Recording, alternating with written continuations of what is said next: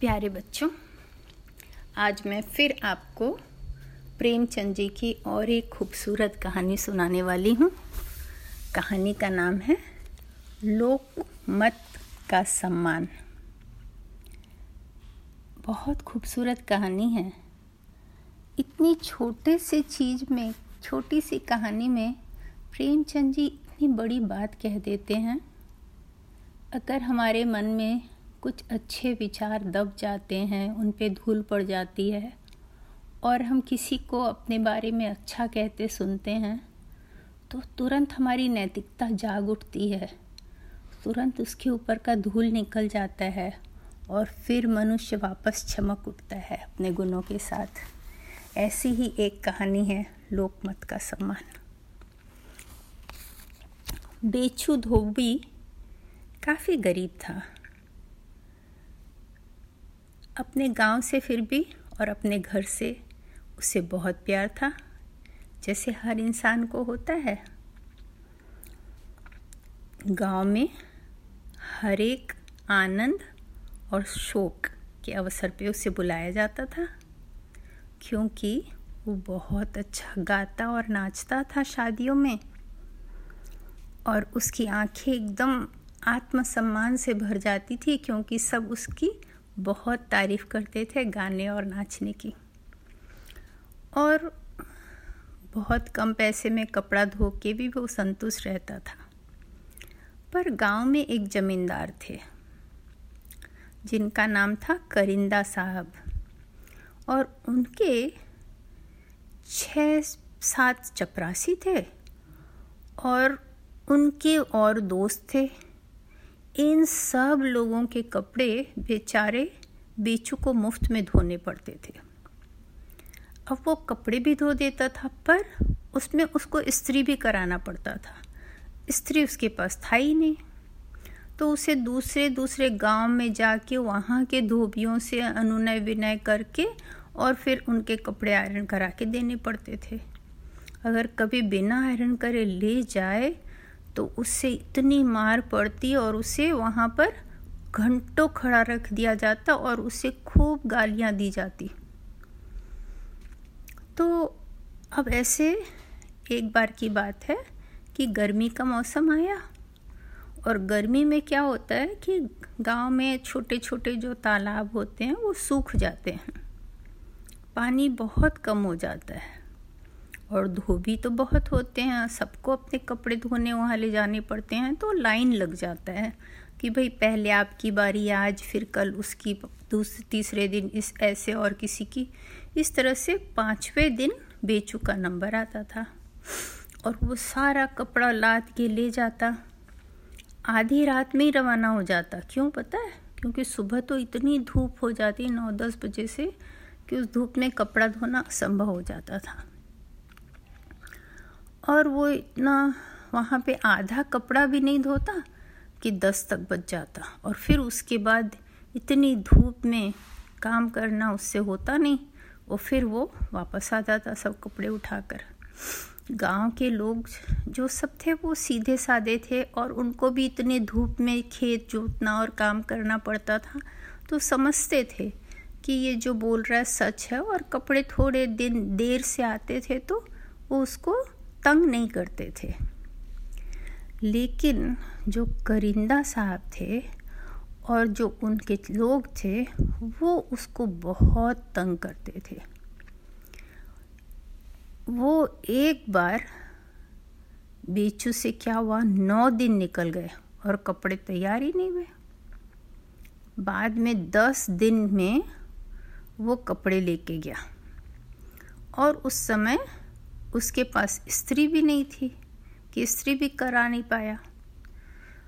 तो जैसे कपड़ा उसने रखा, वो लोग उसको बोले कि तुम बहुत लालची हो गए हो, तुम मेरे को झूठ बोल रहे हो कि पानी नहीं है और स्त्री नहीं है, इसलिए मैं नहीं करके ला पाया, तुमको तो गाँव से निकाल देना चाहिए। अब बेचू को ये बातें पसंद नहीं आई, क्योंकि उसने कहा आप मुझे गाली दे दो भले, लेकिन मेरे लिए ऐसा मत कहो कि मैं आपको झूठ बोल रहा हूँ। क्योंकि मैं झूठ बोलना पसंद नहीं है मुझे। लेकिन उसके इस तरह बहस करने से उसे और भी मार पड़ी। तो वो घर गया और जितने कपड़े थे उसके पास, जब उसकी बारी आई, उस दिन सब कपड़े धो के सब लोगों को उसने पहुँचा दिया। और चुपचाप अपना बोरिया बिस्तर बाँध के गाँव से निकल गया। क्योंकि उसे इतना अपमान पसंद नहीं आया कि वो लोग उसे झूठा समझ रहे हैं।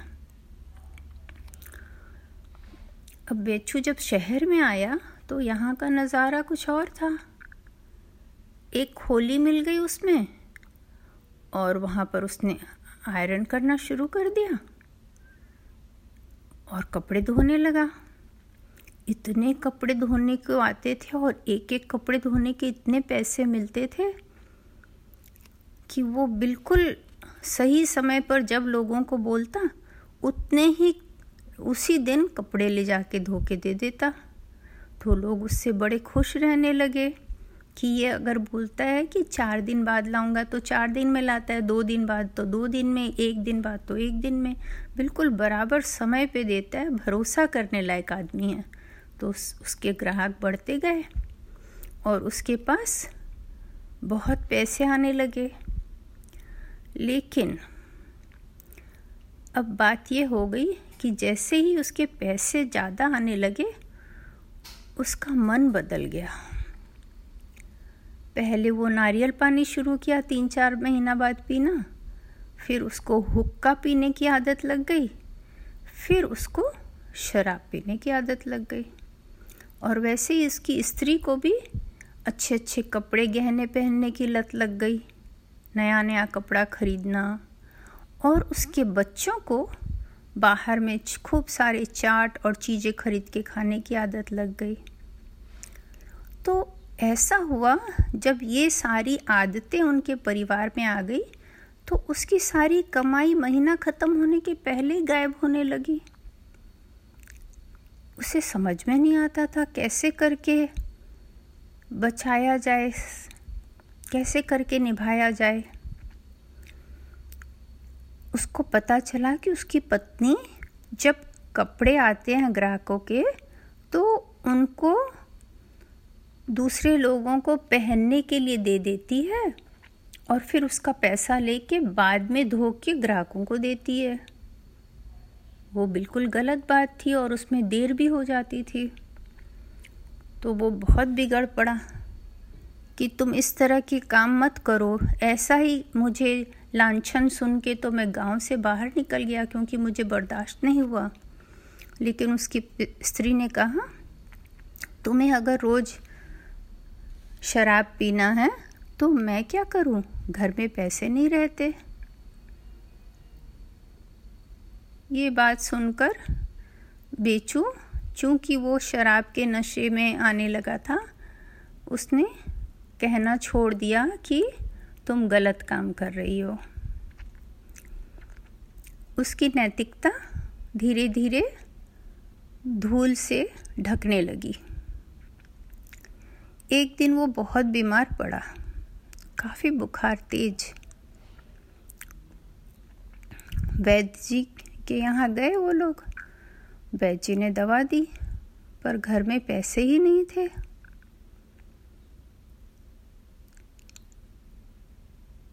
तो फिर क्या करें? अब उसकी पत्नी ने राह सहा कसर पूरा कर दिया और जितने भी लोगों के कपड़े आते, उसमें कोई भी कपड़ा मांगने आता कि मुझे ये पहनने दे दो, आज चाहिए तो वो दे देती थी और पैसे लेके और फिर बाद में उनको कपड़े धो के पहुँचाती थी। तो वो भी अन्य धोबियों के जैसा हो गया। उसकी ईमानदारी ख़त्म हो गई। एक दिन बेचू के पड़ोस में एक मुंशी रहते थे, दाताराम। उन्होंने कहा कि मुझे एक कपड़े चाहिए बेचू। शादी का न्योता आया है वहाँ पहन के जाने के लिए। बढ़िया वाला कुर्ता और उसके साथ का पजामा और उसके ऊपर का टोपी सब कुछ। क्योंकि इतना महँगा कपड़ा बनाने इतना महँगा कपड़ा खरीदने का पैसा बहुत लगेगा और फिर अभी दर्जी सी के भी नहीं दिया तो भी मुश्किल। और ये दाताराम जो मुंशी थे वो क्या कर, वो दो, इसके बेचू के साथ बहुत अच्छा व्यवहार रखते थे। इनके घर में कुछ भी बनता था, कुछ भी मिठाई आती थी तो वो बेचू के बच्चों के लिए हमेशा भेज देते थे। और बेचू इनके कपड़े फ्री में धो दिया करता था। तो अब बेचू बोला कि मैं ये आपको दे दूँगा तो गलत हो जाएगा, क्योंकि देर हो गया आने में और किसी को मैं टाइम पे कपड़ा नहीं दे पाया। तो बड़ी मुसीबत आ जाएगी। लेकिन मुंशी जी बोले कि, पड़ोस में रहते हो, तुम बहाना कर लेना। दो दिन की तो बात है। तो फिर बेचू, राज़ी हो गया और उन्हें बहुत सुंदर बनारसी साफा, रेशमी कुर्ता और ऊपर में रेशमी चद्दर सब दे दिया। जब वो बारात में पहुँचे तो उनके इतने सुंदर कपड़े देख के सबने सोचा, ये तो बड़े रईस आदमी हैं और उनकी बहुत खातिर हुई। साथ में बेचू को भी वो ले गए थे। बेचू को भी उन्होंने एक शराब दिला दी, खाना खिला दिया और उसे चौधरी करके पुकारते थे वे। सब दिन अच्छे से बीत गया। दूसरे दिन उन लोगों को घर जाना था। जब आधी रात बीत गई, सब कोई अपना सोने चले गए तब मुंशी जी जब अपने चारपाई में सोए, उन्हीं के पास ज़मीन में एक चद्दर ओढ़कर बेचू सो गया। इतने में एक आदमी आया और उनके पास आकर पूछने लगा मुंशी जी से कि आपने ये अचकन और साफा कहाँ से लाया? मुंशी जी उसको पूछे मतलब? उसने कहा कि मतलब ये कि ये दोनों चीज़ें मेरी है। मुंशी जी ने कहा मतलब ऐसा और किसी के पास नहीं हो सकता? उसने कहा हाँ हो सकता है, लेकिन मैं अपना कपड़ा पहचानता हूँ। इसमें मेरा निशान भी है। मेरे कारीगर का सिला हुआ है ये कपड़ा। आप खाली मुझे ये बता दें कि आपको ये कपड़ा कहाँ से मिला? तो मुंशी जी समझ गए कि यहाँ पर दाल नहीं गलने वाली है, सच बोलना पड़ेगा। तो उन्होंने कहा देखो, अभी ये सब बात करने का मौका नहीं है। मैं इसमें कुछ भी दाग नहीं लगाऊँगा, ख़राब नहीं करूँगा और बहुत अच्छे से वापस कर दूँगा। वो बोला, मुझे कपड़ों की फ़िक्र नहीं है, मेरे पास बहुत कपड़े हैं। लेकिन मैंने ये कपड़े धोने को बेचू धोबी को दिया था। कोई चोर उसके घर से चुरा के तो नहीं ले गया? क्योंकि वो तो ऐसा काम नहीं कर सकता है कि मेरा कपड़ा आपको पहनने दे दे। वो ऐसा छिछोरा आदमी नहीं है। मैंने तो एक बार उसके पास हाथ में रुपए दे के कहा था कि ये कपड़ा मुझे पहनने को दे दो। तो वो मेरे पैसे फेंक दिया था और इतने ज़ोर से गुस्सा हो गया था कि मैं फिर कभी हिम्मत ही नहीं कर पाया ऐसी बात करने का। तो मैं यही सोच रहा हूँ कि वो इतना बदनीयत कैसे हो गया? तो मुंशी जी बोले, आप बिल्कुल सोचते हैं, सही सोचते हैं, वो ऐसा आदमी नहीं है। लेकिन हम हमेशा साथ रहते हैं, पड़ोसी हैं तो मेरी ज़रूरत देखकर पसीज गया। बेचू ये सारी बातें सुन रहा था। उस आदमी ने जो कहा था कि हमने उसके हाथ में पैसे रखे और दूसरा कपड़े मांगा और उसने फेंक दिया, वो सब बहुत कहानी बना के कहा था, ऐसा कुछ हुआ नहीं था। लेकिन ये सब सुनकर बेचू के दिमाग में एकदम कौंध गया सब बात की लोग मुझे इतना ईमानदार, इतना निष्कपट, इतना सच्चा समझते हैं और मैं इतना बेईमान हो गया हूँ। यही बेईमानी का इल्ज़ाम सुनकर तो मैं गाँव से बाहर आया था। जहाँ मेरे माँ बाप दादा रहते थे और फिर मैं यहाँ आकर ऐसा करने लगा। जब दूसरे दिन वो अपने घर लौटा तो बेचू दूसरा इंसान बन गया था। उसकी आत्मा जाग चुकी थी। उसने शराब पीना बंद कर दिया और मेहनत से काम करने लगा ईमानदारी से। छः महीने बीत गए। एक दिन उसकी स्त्री बोली कि उसके बेटे को देखने के लिए लड़की के घर से कुछ मेहमान आ रहे हैं, जिनके लिए दारू खरीद के लाना है। पैसे दे चाहिए उसे। तो उसने कहा कि देखो, अभी तो मैं कुछ भी नहीं दे सकता, क्योंकि मेरे पास जो भी था मैंने तुम्हें दे दिया। अगर दारू नहीं आ सकता है तो ना आए।